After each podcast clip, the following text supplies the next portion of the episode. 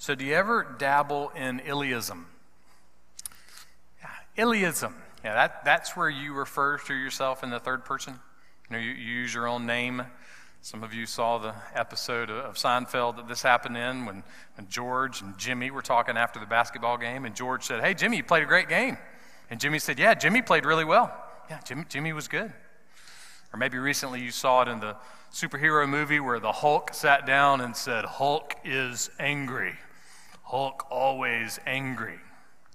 Bob Dole, the late politician, used to refer to himself that way all the time. In fact, he did it enough that he went on Saturday Night Live one time and poked fun at himself. He said, Bob Dole doesn't walk around saying Bob Dole does this and Bob Dole does that. Bob Dole just wouldn't do something like that. Illeism. I read something recently, though, that said that a little bit of Illeism is actually very helpful. Um, for example, let's just say I had a, a really long, stressful day and that at the end of the day, it's, it's late at night, it's like after 10, and I'm in the drive through. First time I'm going to get any food. The only thing I've had is a peanut butter and flax granola bar, you know, and I'm starving. Man, I'm starving. I, I'm, I'm worn out. I'm stressed out. I want something to eat. And all I'm thinking is, man, I'm getting ready to gain 10 pounds. Like right now, tonight, this, that's what's getting ready to happen. Or, or, I could say, hey, Dow, Dow, Dow doesn't need to get that, you know, supersized double combo mumbo jumbo with the, with the extra chili cheeseburger bacon. He didn't have to get that. Dow can just get the two junior cheeseburgers and a cup of water. Dow can do that. Dow can be confident in himself. Dow, Dow can handle it. Now, if you do that, be sure your window's up. Because if they hear you saying that in the drive through window, you're going to get a really weird look when you get up there to get your food. But Illeism can be like a little pep rally for yourself, right? A little, come on, let's, let's get it together. Come on, let's, let's go. You know, let's, let's do this. A little bit of Illeism will go a long way, and we all might need some Illeism every now and then. You know why? Because sometimes in life, there's no one cheering us. There, there's no one around saying, Great job, you can do it. We feel lost and alone and frustrated and confused. And sometimes a, a, little bit of Illeism will go a long way. Sometimes a little bit of a pep rally might be the, the greatest thing we could possibly do. So, what do we do in those moments? What do we do in those moments when life feels impossible? When we feel overwhelmed and there's, there's nobody to cheer us on? How do, we, how do we cheer ourselves on? How do, we, how do we call out to ourselves in moments like that? Well, we continue our series, Rope of Hope, where we're walking through Psalm 42 with the purpose of discovering some ways that we can find some hope to hold on to no matter what's happening in life, no matter what's going on. And today's message is calling for hope. And, the psalmist is going to have a very interesting way to help us cheer ourselves on. Listen to Psalm 42, verse 7 deep calls to deep at the sound of your waterfalls. Deep calls to deep is another way of saying that the hits just keep on coming. It's just one sorrow after another. It's one hardship after another. It's one difficulty after another. Ever felt that way? Ever had a day like that, a week like that? Maybe, maybe you're in a year like that right now where, where everything just keeps piling on. And then he uses this language of waterfalls after deep, deep. He says it's like a waterfall. It's not just that things are crashing, it's, it's like a waterfall. It's like I've, I've gone over the edge of a waterfall. I've plunged down inside of that pool, and, and the waters are, are just drowning me. It's, it's not like taking a, you know, a cruise on one of those boats out in the middle of Niagara Falls, you know, and just looking around at the mist. Hey, this is pretty. This is more what he's experiencing. Like the boat drifted off course, went underneath the falls, and now you're just getting pounded with water. And, and he says the sound, the sound. Have you ever been around a waterfall? Man, it's loud you know? And if you get up real close to it, you, you almost can't stand there that long. You got to walk away just to let your ears catch their breath because it's just loud. And so that's the, the picture that he's painting here. He is in a season of life where his despair is crushing him. It's, it's deep, deep despair. Now, I know what some of you are going through, but I, I don't know what all of you are going through. But, but I, I want you to know that we are not reading from a book of fairy tales today. This, this psalm is, is written by a real person. A, a real person, maybe even a group of people, because it's noted it was written by the sons of Korah. But, but either way, these are real people, and this psalm was written about 979 years before Jesus was born. So when we read it, we're reading someone who understood despair. This is not just some, you know, some poet from the Bible. This is someone who understood family struggles. He understood family conflict. He understood family fights. He understood suffering. He understood poverty. He understood war and, and political unrest. He understood sickness. He understood death. He understood life. This is a real person. So when we read this, when we listen to it, don't just listen to it as like a sermon or, or, or, or ancient poetic language, although it is beautiful ancient poetic language. Listen to it, digest it, and embrace it as real words from a real person who was really in despair and they really knew the one true, real God. How deep was his despair? Verse 7, the next part. All your breakers and your waves have passed over me. When my kids were young, it was hilarious watching them play in the ocean, especially my, my youngest son. Back then, he was just a little pretzel stick of a guy, and, and he'd be, you know, out there in the, in the waves and, and, you know, just be standing there, and the waves would just boom, you know, they just, they'd hammer and he'd go flying down the water and he'd pop back up and he was like a weeble wobble, you know, kind of disoriented, not really sure where he was. And then about that time, boom, and here comes the next wave, just, you know, hammering. And this would go on and on and on and on till finally he would come trudging out of the water and he would just like lay out on the beach in exhaustion, you know. That's how life feels sometimes, right? It's just, it's just one wave after the other. You, you, you get recovered from this thing, and then boom, here comes this other thing. You know? And sometimes it happens in the same day, right?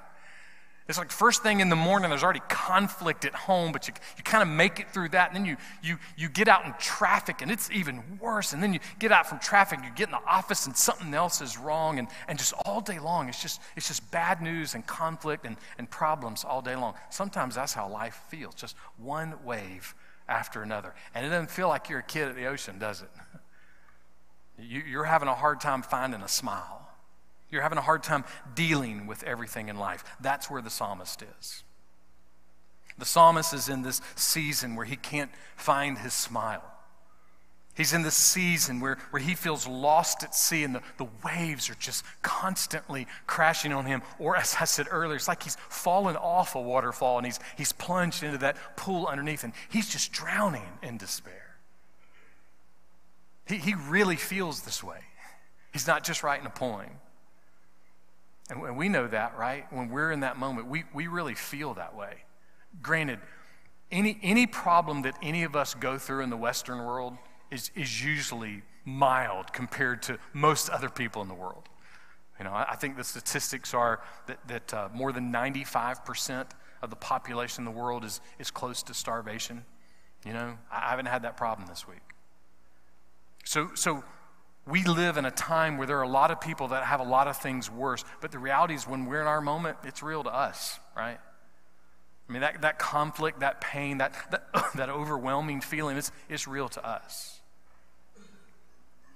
And in the middle of that despair, in the middle of everything falling apart, the psalmist used some very interesting words.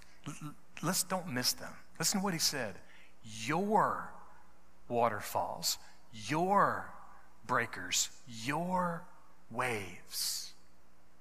This is an accidental language. He's saying with the very words that he is using that every crashing wave is owned and controlled by God. He's saying, I'm, I'm in this moment where my despair, I'm drowning in my despair. But God is here. He, he owns all of this. He is with me. He's in the middle of this. He's allowing this. Dare we say we see it throughout Scripture? God might be causing it. And yet that brings him comfort. Why? Because God is with him. God owns everything. Matthew Henry put it this way the waves and the billows are under a divine check.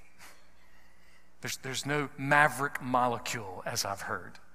It's, it's all under the, the authority and the sovereignty of God, even when it doesn't feel like it to us. You ever heard this phrase, God won't give you more than you can handle? That's not in the Bible.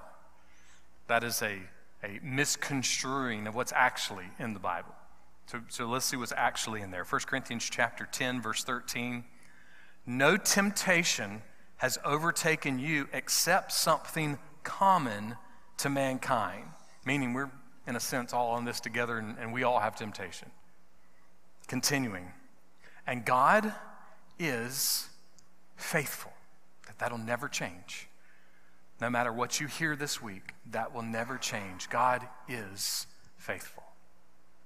Paul continues. So he will not allow you to be tempted beyond what you are able. It's different, right? But with the temptation, will provide the way of escape also so that you will be able to endure it. So, temptation and suffering are, are two completely different things. God promises not just a way, usually many ways of escape from temptation. But the promise here does not say there will be escape from suffering. It does not say there will be escape from hardship and, and difficulty. Nobody gets that pass.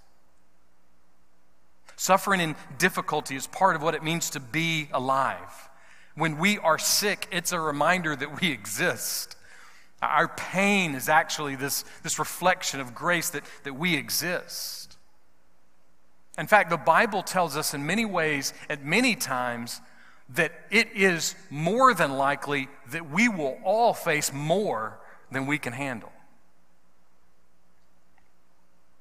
Here's just one example 2 Corinthians chapter 11. Paul's writing Five times I received from the Jews 39 lashes. Three times I was beaten with rods. Once I was stoned with rocks. Three times I was shipwrecked. A night and a day I have spent adrift at sea. I have been on frequent journeys, in dangers from rivers, dangers from robbers, dangers from my countrymen, dangers from the Gentiles, dangers in the city, dangers in the wilderness, dangers at sea. Paul's like one of those episodes where they drop you off in the wilderness, right? And everything goes wrong. Dangers among false brothers. And I have been in labor and hardship through many sleepless nights, in hunger and thirst, often without food, in cold and exposure. Now, do we ever hear in the scriptures Paul saying, but during all that time, I had that little coin in my pocket I got from the Christian bookstore? And it says, God will never let me have more than I can handle. And he just rubbed that coin for good luck. No, no, more than once, I'm sure, Paul was saying, God, a little help here. This is more than I can handle. That's what Paul says, right? More than he can handle. In the first chapter of 2 Corinthians, Paul was writing about he and his friends had, had been in Asia and they were in a situation where they felt like they were going to die. They, they despaired of death. They were sharing the gospel. And yet, in that moment, when they were so full of despair, in this, this moment of great danger, in this moment where he thought he was going to die, something happened. Something stirred inside of them, maybe for the first time or at least all over again. And what was it that stirred? This is how he put it 2 Corinthians 1, verse 9. Indeed, we had the sentence of death within ourselves, so that we would not trust in ourselves, but in God who raises the dead. Their despair, their, their brush with death, it caused them not to trust in themselves. It caused them to realize that they could only turn to God, they could only ultimately trust in God. All of this was too much for Paul to handle. And don't miss that. All of it was too much for Paul to handle. God may give you more than you can handle. May happen. He may give you more than you can handle. But if you are a follower of Jesus Christ, it is impossible for you to ever have anything that is more than God can handle. Impossible. See, it's, it's, not a fairy tale religion. This, this psalm is 979 years before Jesus was born, so we don't even have the Christmas story yet. He is confident in God. He is confident in who God is. It's not just the psalmist.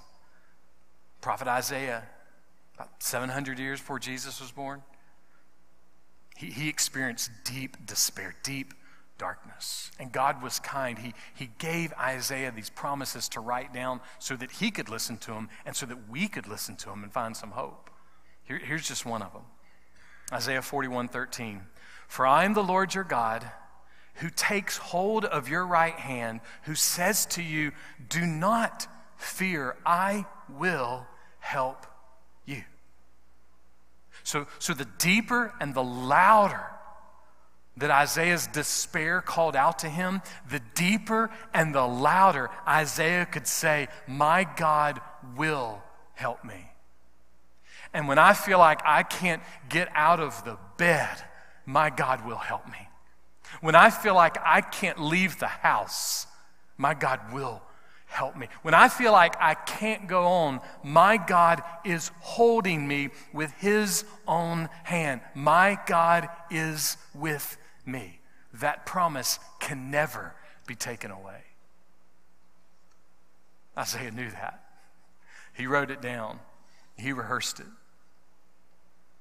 In our moments of depression, in our moments of despair, in our moments of discouragement, it is gloriously fantastic that the old saying is not true. Because the old saying says, God helps those who help themselves. It's a lie. God just helps. It's who He is, it's, it's what He does. And in our brush with death, in our moment where we can't bring ourselves to life, where we can't just put a band aid on, where we can't just pay money to fix a problem, in that moment, the confidence that a Christian has is that God helps. It's what He does. And you know what? If the tip of your nose doesn't get baptized, it's all right. God helps. It's, it's who He is, it's, it's what He does. Do you know that today? I mean, not like as information, but, but do you know and, and feel that God is holding you with his hand? Do you know and, and feel that, that you have help from God and that your, your ultimate help is from God? Or are you overwhelmed with darkness or fear or, or worry or anger or even just overwhelmed with sin? Isaiah had some comfort from God on that too. Isaiah 60, verse 2 For behold, darkness will cover the earth and deep darkness the peoples. But the Lord will rise upon you, and his glory will appear upon you. Listen, we're just weeks away from the Christmas season. And so I want to announce to you right now, before we're in it, that today and yesterday and 100 years ago and, and 10,000 years from now, the glory of the Lord has appeared. The light has come. Jesus is the light of the world and the light for the world. When it comes to our, our deepest, darkest depressions and despairs, when it comes to the, the hardest things in life, Jesus is the only light that can break through that darkness. Now, now, to be sure, there are other people and other things that God uses. You know, God uses so many different things to help us along in our moments of despair. But, but please understand, when it comes to the depths of the darkness of sin and evil and despair and discouragement, your parents can't break the darkness. Your spouse can't break the darkness. Your kids can't break the darkness. Your pastor can't break the darkness.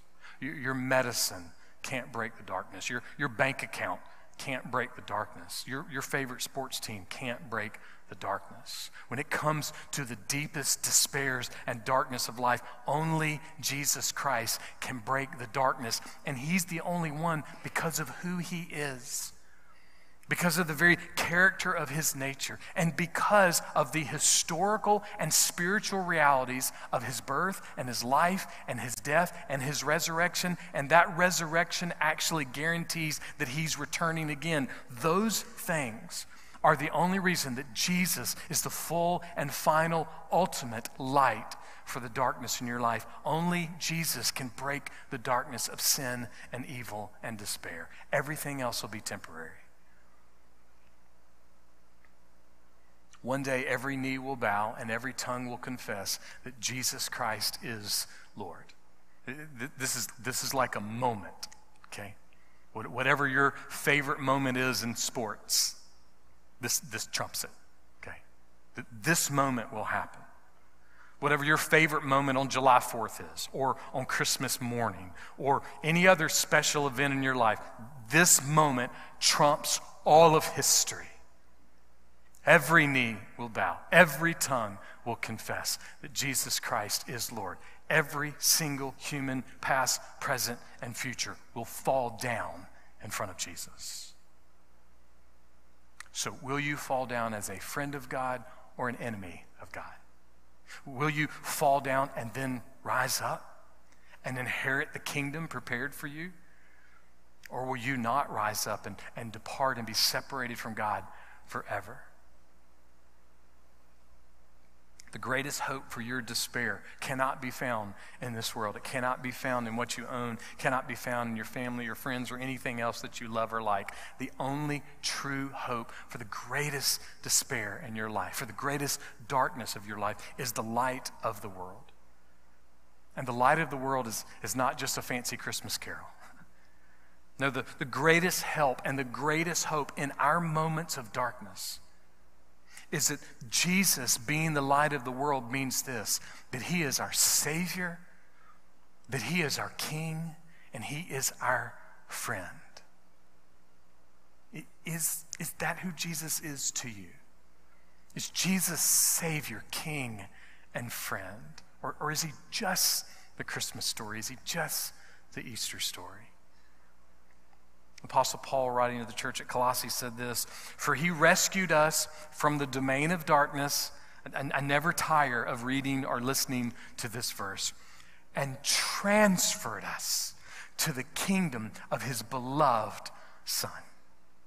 The greatest news for our moments of despair, when we're in that, that, that pool at the bottom of the waterfall, when we are having every wave of difficulty crash in our life, the greatest hope, the greatest help we have in that moment is that we have already been transferred. That's the hope a Christian has. We've already been transferred. So if I die today, even in a brutal, tragic way, I've already been transferred. This is the truth of my life right now in this moment. I've already been. My sin will not be my final address. Nothing will be forwarded to my sin. I have been transferred. Have you been transferred? Is this news your news?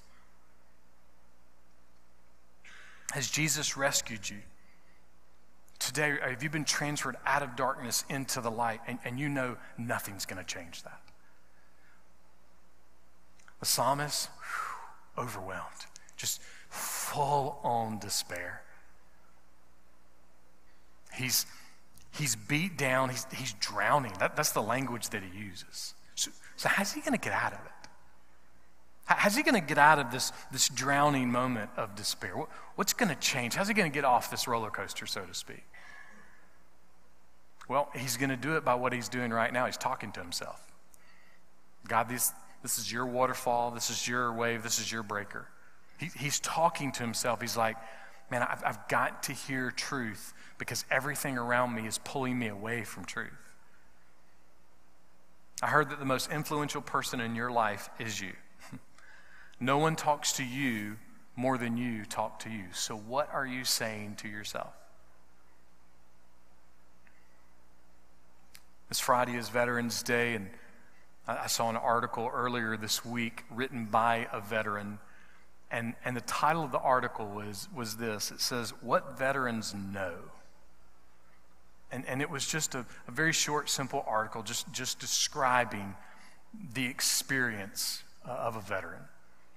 And, statistically, the experience of the veteran that, that he noted was that, you know, statistically, not all veterans have seen action, you know? And so he just, he just mapped out all these things that, you know, sometimes a, a veteran just, you know, spent their life just doing, you know, a couple of things, but those couple of things that's why you, you get to go trick or treating, you know? That's why you get to have Thanksgiving and, and Christmas Day. Because, because of those small things behind the scenes. But then he said this We know service requires loving our homes so much that we willingly give up all we cherish our freedom, our youth, our life, so others may be safe. How safe do you feel today? I'm not talking about your health. I'm not talking about your body. I'm not talking about your, your money or, or your family or your house or your cars or any of those other things. I, I'm talking about you, like in the deepest part of who you are. How safe do you feel today? Jesus of Nazareth temporarily gave up the pleasures of heaven to come and make a way for you not just to feel safe, but for you to be safe. It's what he's done. Not safe for 10 minutes, not safe for 10 hours or, or 10 weeks or 10 months or, or 10 years or, or 10 decades. No, no, Jesus, he made a way for you to be safe for 10,000 years, and then 10,000 more to infinity. This is who he is. This is what he's done. So, of all the things that you could say to yourself, of all the things that you could preach to yourself, of all the things that you could call out to yourself, in your moments of, of deepest, darkest despair, it is very possible that the greatest thing you could possibly say would, would be what we're about to do together right now. So this is a little dangerous what we're getting ready to do, but we're going to end with a little Illeism, all right? So what we're going to do is I'm, I'm going to use some statements, but you're going to start with your name, okay? And I'll tell you how in a sec. But here's what makes this dangerous. For some of you, what we're about to do, it won't be true. Like, like I'm about to make some statements that are actually not true about you, but I hope, I hope that this little end of the sermon makes you so uncomfortable. I really do. I hope it makes you uncomfortable in a need for Jesus and that you would love the discomfort of this moment so that you would turn to Jesus. So I'm going to make some statements, but I wanted them to start with your name. Okay? So, so we're all going to say our name out loud at the same time. Okay? You at home, do the same thing. Okay? We're, we're, just going to say our names all at the same time. So no, no embarrassment. We all know where we are. Okay? So when I say say your name, you say your name, and then and then I'm going to follow it up. So you you own your name with the sentence. Okay? So here we go. Say your name. Dow. Jesus Christ is your light your king, your friend. Say your name, Dow. Do not be afraid. Hope in God. Say your name now. You are safe. Deeply, truly, eternally